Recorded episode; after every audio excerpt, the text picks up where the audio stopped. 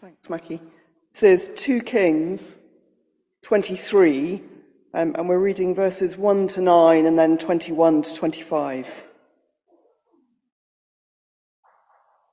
And it starts um, by telling us it's about Josiah's religious reforms. Then the king summoned all the elders of Judah and Jerusalem. And the king went up to the temple of the Lord with all the people of Judah and Jerusalem, along with the priests and the prophets, all the people from the least to the greatest. There the king read to them the entire book of the covenant that had been found in the Lord's temple. The king took his place of authority beside the pillar and renewed the covenant in the Lord's presence. He pledged to obey the Lord by keeping all his commands, laws, and decrees with all his heart and soul. In this way, he confirmed that all the terms of the covenant that were written in the scroll, and all the people pledged themselves to the covenant. Then the king instructed Hilkiah, the, great, the high priest, and the priests of the second rank, and the temple gatekeepers to remove from the Lord's temple all the articles that were used to worship Baal, Asherah, and all the powers of heaven. The king had all these things burned outside Jerusalem on the terraces of the Kidron Valley, and he carried the ashes away to Bethel. He did away with the idolatrous priests who'd been appointed by the previous kings of Judah, for they had offered sacrifices at the pagan shrines throughout Judah and even in the vicinity of Jerusalem.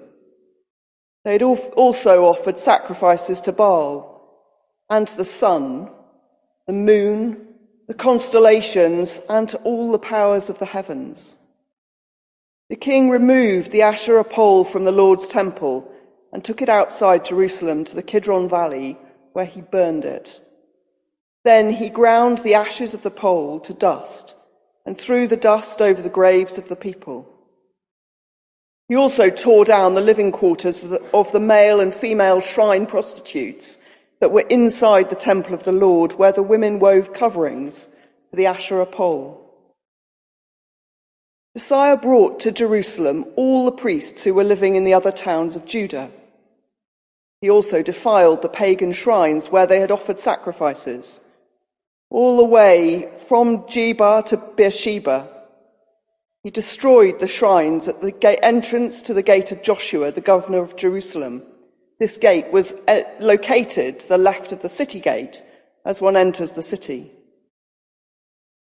The priests who had served at the pagan shrines were not allowed to serve at the Lord's altar in Jerusalem, but they were allowed to eat unleavened bread with the other priests. And then Josiah celebrates Passover King Josiah then issued this order to all the people. You must celebrate the Passover to the Lord your God, as required in this book of the covenant. There had not been a Passover celebration like that since the time when the judges ruled in Israel, nor throughout all the years of the kings of Israel and Judah. But in the 18th year of King Josiah's reign, this Passover was celebrated to the Lord in Jerusalem. Josiah also got rid of the mediums and psychics, the household gods, the idols, and every other kind of detestable practice, both in Jerusalem and throughout the land of Judah. He did this in obedience to the laws written in the scroll that Hilkiah the priest had found in the Lord's temple. Never before had there been a king like Josiah who turned to the Lord with all of his heart and soul and strength, obeying all the laws of Moses. And there's never been a king like him since.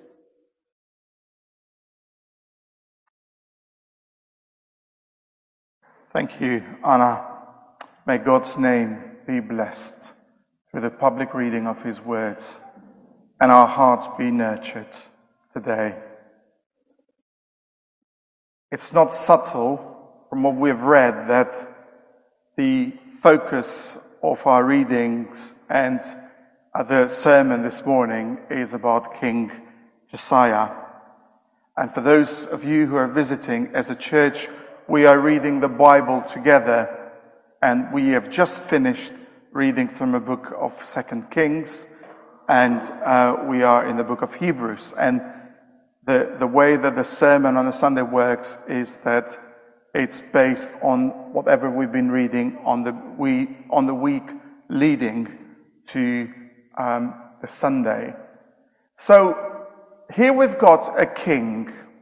We're going to, to meet Josiah's, Josiah again um, in February when we come to Second Chronicles. Um, he is a king who's been appointed a king at a young age, eight years. And uh, when he's 16, he is encounter, he encounters God and he reminds uh, himself that actually the addressing and the rebuilding of the temple needs to start. And when he's 18, this reform kind of starts in the life of this messed up people of Israel and Judah. Uh, now, Josiah is, is is quite interesting because um, he stands out in the midst of many other kings who did actually evil in the eyes of God. Um, as for those of you who have followed the videos this week, uh, Peter Turnhill said it when um, we were reading uh, chapter 22 that actually this is the end of the era of the kingdom. And actually, it's quite messy. It's quite messy. And yet, in the midst of this messiness, you've got King Josiah, who actually thinks that actually something needs to be done, not only about the temple, but about the spiritual life of people. And um, there is different debates on the, the, the material or the book that is found uh, in, in the temple.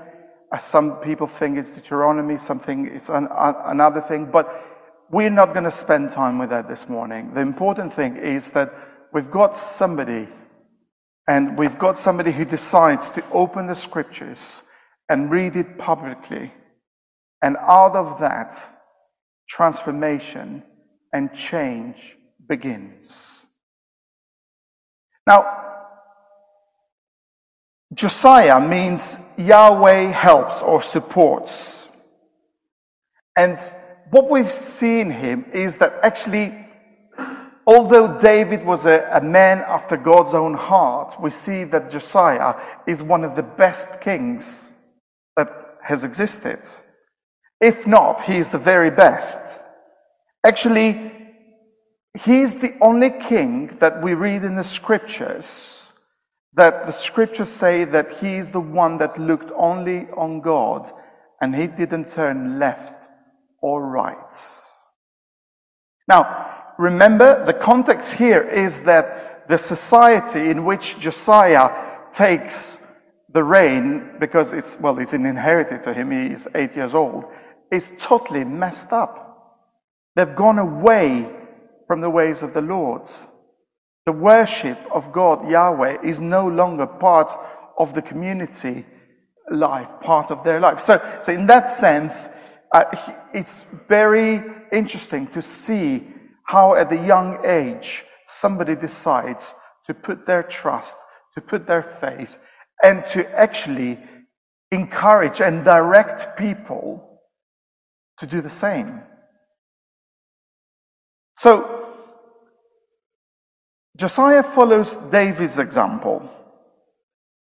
Um, the other thing is what we see about Josiah is that um, in 1 Kings 12, there is a prophecy about him coming. I think it's um, 13, 1 Kings 13, uh, because an unnamed prophet from Judah predicted Josiah's birth by name long before he was born.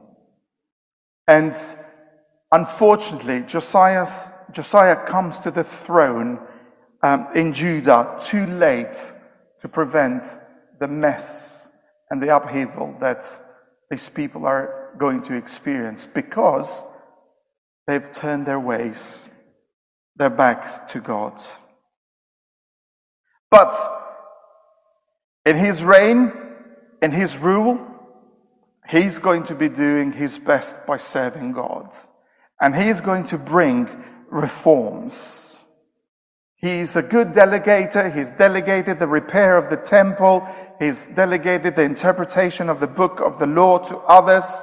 But some parts of this reformation is when he sees that he himself needs to do that. So, if we were to look at what Josiah did, um, I've got different bullet points here that actually, you know, he read the book of the law to the people. He made a personal commitment to the covenant. He wanted people to renew that covenant. And then after that, he decided to remove all the idols from Judah. He removed the idols from the temple. He removed the idolatrous priests. He removed the, the, the wooden image of Asherah. He uh, destroyed the booths of the perverted persons. Uh, he closed down the high places and actually brought the priests to Jerusalem. Uh, he destroyed uh, the altar that ch- children were being sacrificed and Molech. He, he wiped out pagan worship. Then he removes the idols in Bethel. And then the last thing that uh, Anna read on the passage is that actually he reinstitutes the Passover. Now, remember, this was something that the people of God needed to do every year. It was a command for them to remember the story of deliverance, how God had brought them out of Egypt. And as it says there, the Passover had not been celebrated in this way since the time of Solomon. So decades and centuries had passed for them to come to this place. And the last thing that uh, Josiah does is that he removes superstition from Judah. He takes away all those people who consulted the uh, mediums or the witch doctors. He prohibited the use of household gods and also he destroyed all the abominations in Judah. So, quite big changes for the people, quite big changes for him as a king. I think he, he reigns as a king over 30 years.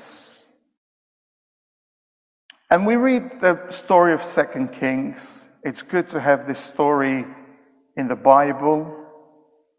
And then I stop and ponder well, what does it mean for us? What are there some lessons that we can draw from reading from the life story uh, and from this, this account of Josiah? And as, as I've said before, is that we'll come and we'll revisit Josiah again in February.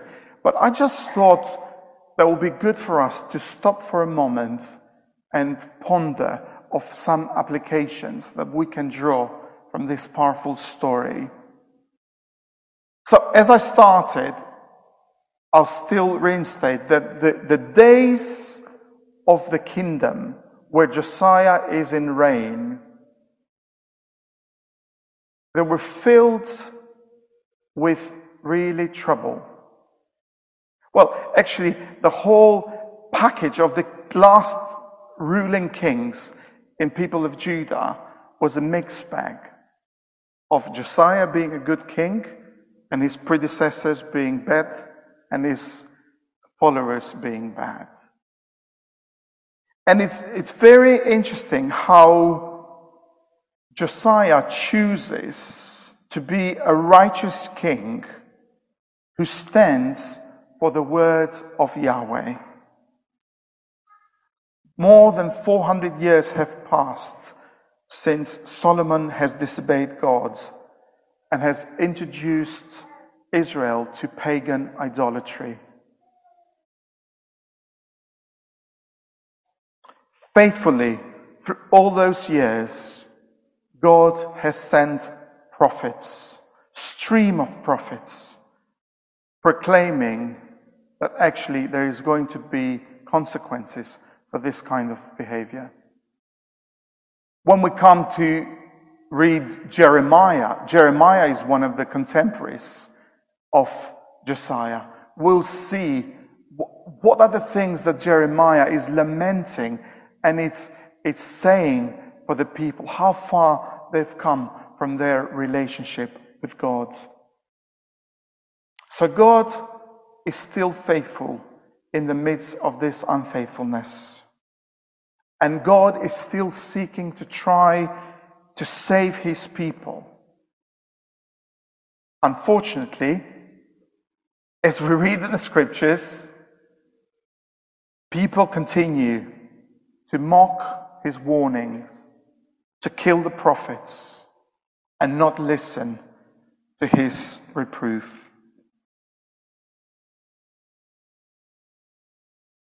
What are some of the things that we can draw from the story of King Josiah? I don't know about you, but I still keep coming back to the lessons that we have learned for, from the pandemic. It's very easy to move on to say, I wish that time never comes again. But it is important for us to grab hold of the lessons that God drew our attention to during that time. And one of the things that I've been really struck with is that not only we have learned how little control we have, even over a tiny microbe, but it's interesting to see how important it is to have not only good leaders and good leadership, but godly leaders. I think what the pandemic has exposed is that leadership has come from the places that we have not expected it, and from the people that we have appointed or have wanted to take over leadership. We have not. I'm talking here mainly about politicians, but I think also as a church, we have got to answer about this of how we have been able, how we've been demonstrating this good news during this time. I go back and I revisit my leadership during that time as well. And again, it was things that I was never trained to do, it was things that we never spoke about, but it's interesting how even from this story, we see that people not only need good leaders. But it's important to recognize that we are in need of godly leaders. Because it is important what difference, it's noticeable, what difference it makes a decision of somebody who is of influence and power. So I've been thinking this week, what is the what is something that, because I can sit all day theorizing about what is good and what is bad leadership. And for me, it boils down to one thing that I need to check my heart. Have I stopped praying for godly leaders because of the numbness of disappointment? Disappointment that I have from my experience of leadership.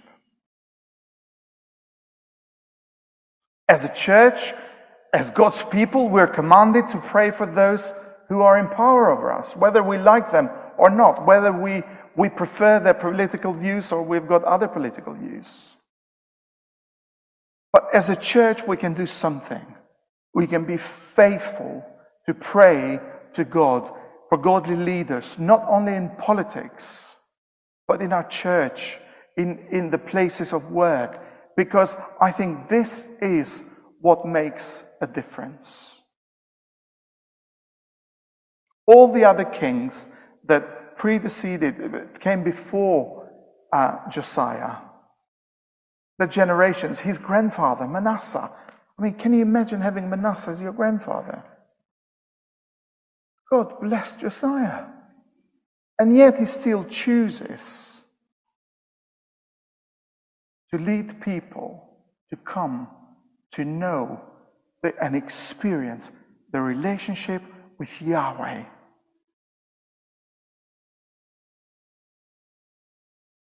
But this is an opportunity for me to, to, to really uh, challenge you to say, do you pray for my godly leadership as your pastor?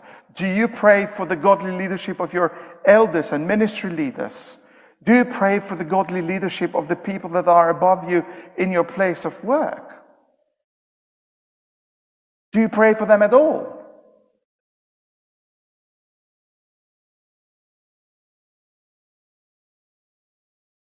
It's great to say that Josiah has done these great reforms and stuff, but he's done it out of that place because he had that relationship with God. Otherwise, what's the point of creating all this upheaval of dealing with sin and uh, demolishing and getting rid of and reinstituting, reinstituting the, the, the, the, values of this relationship with God? So that's lesson number one godly leadership. Lesson number two that I want to draw our attention to is that actually it's amazing how we have experienced it, but also we see in the scripture that change happens, funnily enough, when God's word is read privately and publicly when it's accepted and obeyed. What happened? The book of the law was read. The reaction was, oh wow, this is the, the word of the old. We better do something about this because we are in a pickle. Change, transformation happens when God's word is read, accepted, and obeyed. And again, this is my opportunity to launch another application. This is why we're doing Restore. Restore is not a book club. It's not that we've got any other books to read and we might as well read the Bible. We want to read the Bible because we know that's the word that God has revealed himself to us. And that's where we need to know him that's where we need to grow in our understanding of who God is. And that's where we need to, to learn how we can live for Him, how we can follow Him. This is why we're doing Restore, the Bible reading, because we believe that when God's Word is read, transformation happens.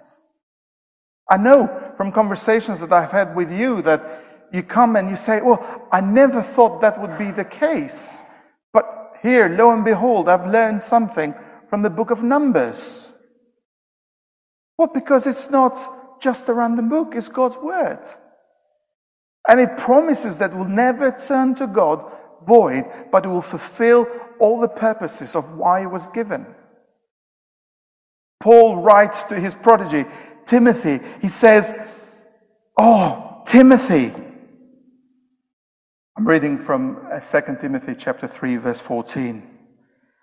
As for you, continue in what you have learned and have become convinced of, because you know those from you have learned it from. So from infancy, from you a little one, you have known the Holy Scriptures were able to make you wise for salvation through faith in Christ Jesus. Because all scripture is God breathed. It's useful for teaching, for rebuking, for correction, and training in righteousness. Remember, Josiah was a righteous king? So that the servant of God may be thoroughly equipped for every good work. So when we come to the scriptures, It's not about just selective respecting of the scriptures. Oh, yeah, it's okay, it's the Bible. No, no, it's believing that this is God's word for us. It's also complying with what He's saying and also believing that it's fully sufficient, it's fully adequate, is is actually, it's, it's directional, it's life giving for each step of my walk with Jesus. It's adequate. It, it's one of those directions that actually, if I'm going this way and I come to know that this is not what God wants for his followers, I can change direction.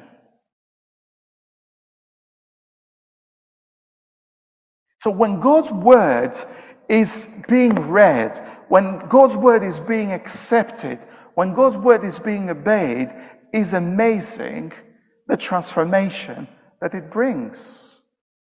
So this is an invitation for us. We've got much more than those Old Testament guys used to have. We've got the whole revelation. To engage with scriptures in a way that we know God's heart and we know how we can live for Him. Lesson number three. So, godly leadership, the amazing transformation that comes from the public reading of God's Word and private reading for that matter. Um, lesson number three. I've got five lessons. Um, repentance and humbling ourselves before God is marked by actions that reflect it. It's not just marked by liturgy. This is that place where we can be open, vulnerable before God and say, Lord, look at my heart, search my heart, and see if there is any wicked way in me, and lead me to the way everlasting.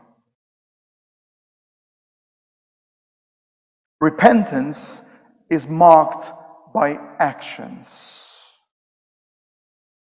Josiah has encountered God's word. He needs to do something about that and the actions are radical. It's not just mere words, it's not just mere decrees. He has to change his lifestyle for himself. He expects it on other people, and you see that actually it's working. So when we come to know the love of God, when we come to experience His glory and His grace, Repentance is, is part of the package. Because we see the holiness and the goodness and the grace and the greatness of God, and we see how much we need it. Remember when Zacchaeus met with Jesus?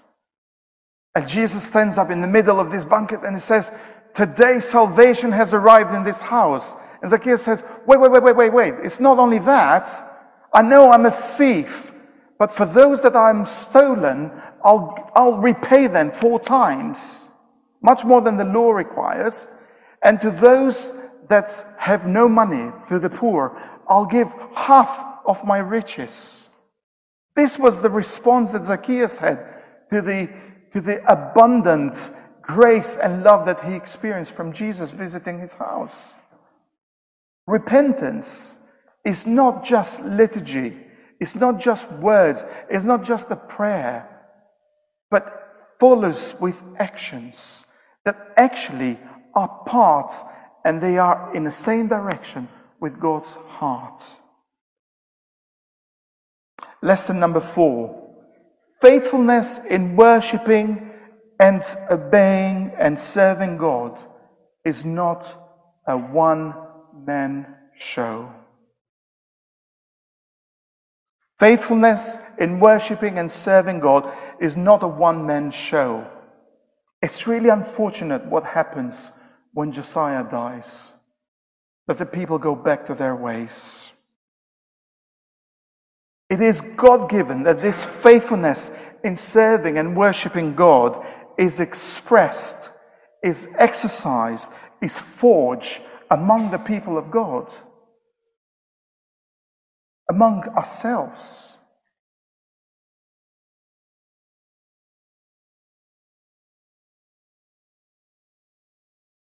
And the last thing that is the lesson is that Josiah reinstitutes, starts the celebration of the Passover. And the story of the Passover is a story of salvation, is a story of deliverance. It's a story that needs to be transmitted to the next generation. It's a story that we need to remember. So, the fifth lesson that I've got here is that you cannot celebrate your salvation enough. Otherwise, you lose touch with God's grace. Hence, the Old Testament Passover. Hence, the celebration of the Lord's Supper. When we believe that Christ is our Passover. We need to remember because as people, we tend to forget. And the more we forget about God's salvation, the more foreign we become to God's grace and love and abundant life that He wants to give to each and every one of us. Because actually, it is at the table, it's when we come here that we engage with repentance. When we appreciate God's love for us it's when we engage and we receive forgiveness. It's when we engage and we act out of this table to love God and to love one another.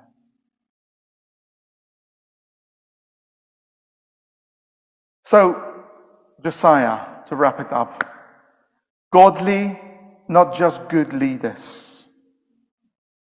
Change that comes from reading God's words and complying and believing that is sufficient for our lives. Repentance and humbling ourselves for God is reflective with actions that come out of that.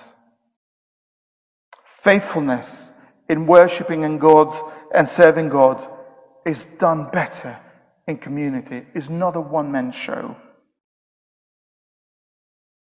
And finally, celebrating the gift of salvation.